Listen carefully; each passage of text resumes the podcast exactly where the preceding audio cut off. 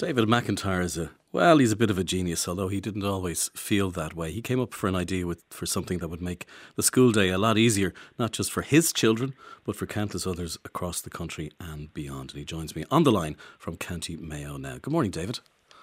Good morning, Shay. How are you? Do you know what? I'm in, I'm in flying form this morning. I have a muffin and a cup of tea, and I'm in the heat. That's not too bad, hey? You're not doing too bad. Which part? Which part of lovely Mayo are you in? We're in Kiltimagh here. That's where we have the office. Ah. Uh, so I'm looking. I'm looking out here on the the Carron Hills here in front of me. So Sure. uh, quite quite picturesque So for, the- for what we're doing. The glass is half full. This is it. We'll get to This we, we'll get to the specifics about the product you invented, but you, you saw a need for for for this uh, for we've heard of sensory rooms before, but we'll talk specifically about the one that you've come up with. But why why did sensory rooms come into your life? Uh, my daughter was diagnosed uh, about eight years now ago with uh, as autistic, and uh, we were we were brought along as many parents are to uh, a program called Early Birds, which trains parents uh, about autism and what to expect and what to look out for, etc. And it was there actually that we met other parents and we started hearing about the issues in schools, the barriers facing people with autism in education. Um, and it kind of reminded me of my own uh, education journey, if you like, where uh, I spent a, a lot of my time outside the, the, the wrong side of the door in the classroom. And I just, um, I, I guess I got a little angry and I decided that I might just do something about it and see could I fix the problem, uh, which we did. Angry is a is a reaction some people have had, and I, and, and I speak from personal experience with when when a diagnosis comes, um, or maybe somebody says maybe there might be something wrong here, or you go no. No, actually, there's nothing wrong here. What, what was your reaction to a diagnosis for your daughter? Um, it was denial actually at the beginning. Um, I I hadn't noticed it. I was working long hours at the time for a company, and um, I was on the road a lot. Uh, it was my wife that had noticed that uh, Ava wasn't meeting her uh, milestones, and uh, started the process to get a diagnosis. Um, and when I was told, I, I must say I was very I was very angry about the the, the labelling of my child, if you like um, as a parent uh, and as being disability, having dyslexia myself, having a disability, um, I've had to hide that disability my whole life. Um, and I just was fearful for my child, really, that she would have a similar experience. Um, and, and she will, unfortunately. That's just the reality of it. Your your experience in school maybe coloured that. Well, uh, uh, I don't want to, you know, play the, the, the fiddle too much, but the, the my experience at school wasn't very positive. I left at 15. I, I was lucky enough to get an apprenticeship in engineering, toolmaking, um, and that was my um, my ticket really out of the education system. But the lack of an education certainly held me back all my life. Uh, promotions, I was looked over for promotions. I was I was always on the back foot in my mind that only if I had that piece of paper that would show that I was good enough, I would actually be good enough, if you know what I mean. Uh, looking for that validation uh, throughout my life, uh, and I just I just knew that with an autism diagnosis that there would be a similar journey for my daughter. I actually have two daughter, uh, two daughters that are autistic, so you know they're they, they're going to have challenges just like me, uh, and some more different challenges than I had. So it's it's just a journey of life, isn't it? And and how do we best manage that, and how do we best put in structures around it that can help? You, you mentioned a, a program which I wouldn't mind giving a little bit of, of uh, mention of is the Early Bird program. Yes, yes. So the early bird was very good. The, the it was the Western Health uh, Service up here that actually delivered that first, um, and it, it's it teaches you about um, sensory processing issues. It teaches you that um, autism is a spectrum, and that the person can actually move on that spectrum at any time, which frightened the life out of me uh, and my wife. The idea is that your child could be verbal today, uh, and tomorrow be non-verbal, and they're and they're and they're forward be non-verbal, so they can actually move on the spectrum at any time. So it's quite a frightening diagnosis, really, for a parent. Um, and we were we were lucky in some aspects as well. We we, we met other age groups as well. There were, weren't just two and a half years of age that uh, that had just got a diagnosis. There was uh, parents there of teenagers, of young adults uh, as well that were able to tell us about the the, the challenges that they had faced uh, and try to prepare you for the journey ahead, if you like. I, th- I think as men, we love a job. If someone says, you know, if someone says that, that that snow needs to be moved off the driveway or that car needs to be towed and the wheel changed, you're like, right, I'm I can do that. I'm, I'm practical. I can do that. You you turned your skills towards Ava and say, well, what can I do? Well, a couple of things came together at the same time. I was made redundant from my job, um, so I had a couple of quid, and I decided to strike out my own in a in, in a design um, uh, company. Um, and what happened is I was actually asked by a local school to design a sensory room for them, and um, I started doing the research. And not, with my little bit of knowledge from the early birds, um, I, I done a bit of a deep dive, if you like, and I just couldn't figure out how a, uh, a sensory room could adapt quickly to the individual's needs. You might explain what a, what a sensory room is for people who don't know what it is. Well, a sensory room can be a lot of things. Um, the typical sensory room would be uh, different colours, maybe um, a bubble machine with, with nice bright lights, uh, soft toys, um, and some kind of audio and visual. Um, it can be tactile. It can be a lot of different things. It can be trampolines, for instance. It can be swings. Uh, there's a lot of components to a fully equipped sensory room. Um, and to work correctly, I found you needed an occupational therapist to actually deliver the intervention. Um, and what's happening in schools, of course, is that they don't have that occupational therapy expertise at hand, and so they they just turn everything on, if you like. So um, my child, I have two kids, as I said, with autism, and uh, they have very different sensory needs to each other. And I just thought to myself, how do how does this piece of equipment uh, or these tin pieces of equipment adapt quickly to to my daughter's needs or to an individual's needs to get the best out of it? So t- tell, um, tell us about the first one you built. Oh, the the Cubbie, the first prototype was was uh, was made in my garage, and uh, uh, we were very proud of it. We we uh, we got it up. I spent my own money on it, which um, I would I would recommend other people not to do.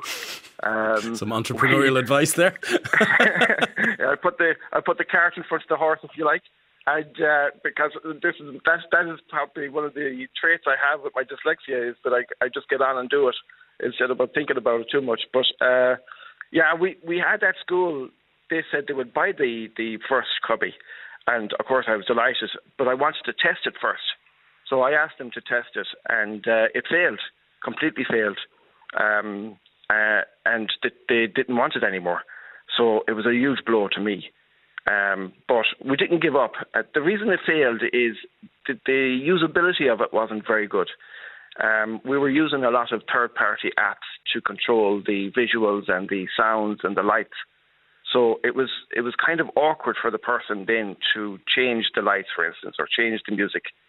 Um, so it actually was a great favour to us because it was the first time we decided to make our own software, uh, and that development uh, in the last three years has been remarkable.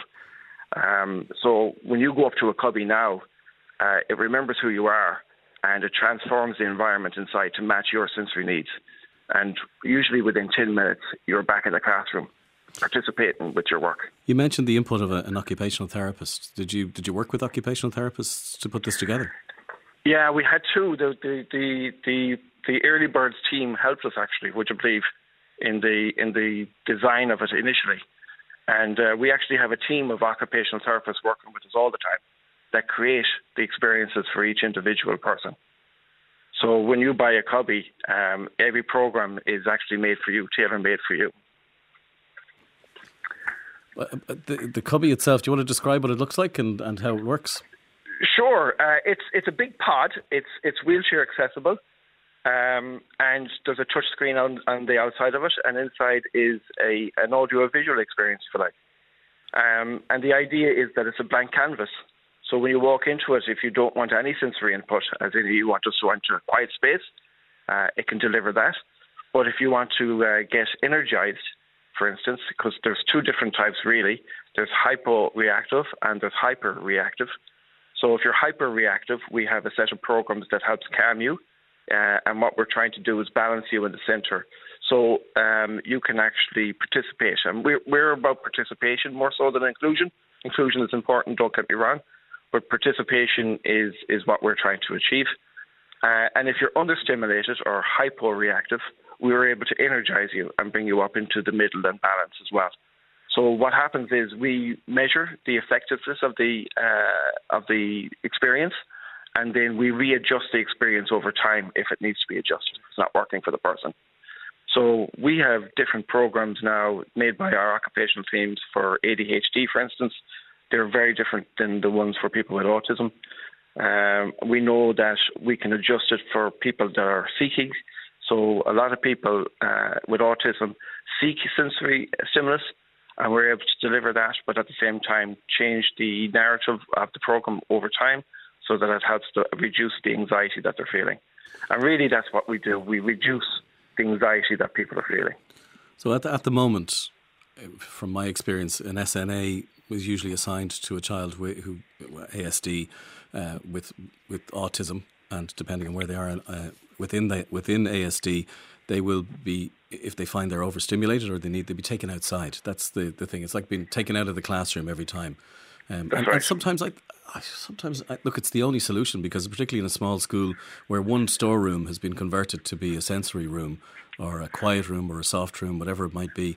If there's two children that need it, then only one child can go in. So the other child ends up, ends up in the hall playing football or walking around outside. It can, I think it can have quite a negative impact. Yes, it can, um, and and it's not the school's fault. They're no. they're overwhelmed, and they're not, um, in my view, they're not trained to look after the individual needs of, of all all these children that are coming. I don't know. Do you know about the UN Article 24 in education? No, which mandates it mandates a, a, a, an inclusive education despite disability. So what it's what it really says is that if you have a disability, it's your human right to get a mainstream education. So the school has to make adoptions for that to happen. Um, and of course, Ireland and 165 countries signed that in 2008, and it's been a hell of a journey for them since. Um, so sensory rooms are very good if they're if they're correctly managed. Uh, but you're right. It, if if if there's more than one person using it, it it doesn't actually do any good for the individual. Uh, that's our experience. So the cubbie is one at a time, and uh, we schedule the breaks as well. So our occupational therapist will actually tell the person what time to give the break at, and it's one at a time. Uh, and walking the hallways and walking outside is a huge problem because the, the, the child or the young person is missing their education when they're outside. Uh, and that's what we're that's what we're stopping in the schools that put in cubbies. The the breaks are scheduled; they're ten minutes long, and that that person is back in the classroom typically within that ten minute time frame. So they, they, they only miss a minimum amount of time in the classroom. We're, we're talking about schools, and I suppose in people's minds now we're talking about primary schools, but these are not just for for very young children. These are for children of all ages and, and adults. Well, the, the the idea at the beginning really was to make a product that would suit everybody, and of course that's not easily done.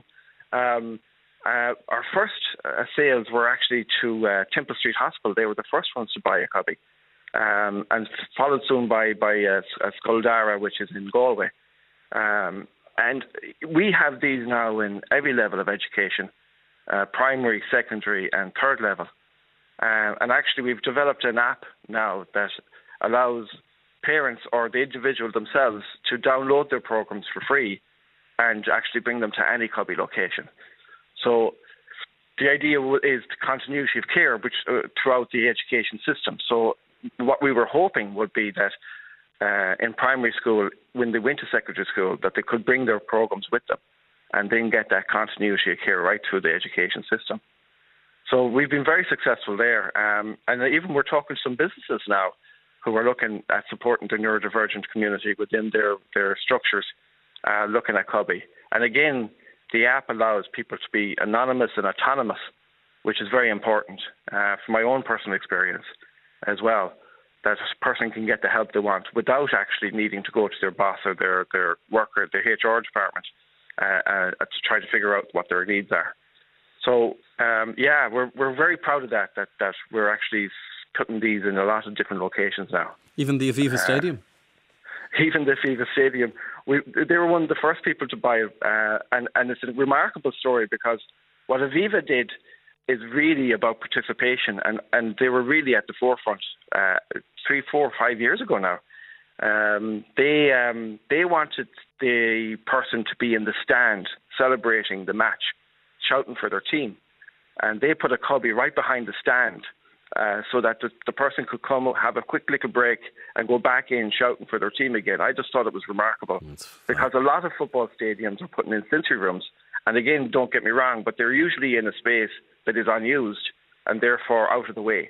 So it's it's to me, it's about being up forefront and actually being integrated into the community. And that's what participation, I think, is all about. There's a, a couple of texts coming in. Could you ask your guest uh, how much a cubbie costs to install and maintain? That's from Marion in Artane. They, they cost 20,000 euros to full delivery, full turnkey service for you. And, uh, and they cost about 3,000 a year after that uh, for maintenance and service. So that's the physical pod, including all the software equipment, everything installed and da da, it's done, it's ready. You can walk into it and start using it for twenty thousand. That's right. Yes, um, and we provide full oversight then on that as well. So we're continuously measuring the the progression, and we change the media and we change the programs um, all the time. The, for ADHD, for instance, we know that we have to change them programs continuously and so we're always bringing in new media and uh, new uh, sounds, etc., so that the experience can be changed.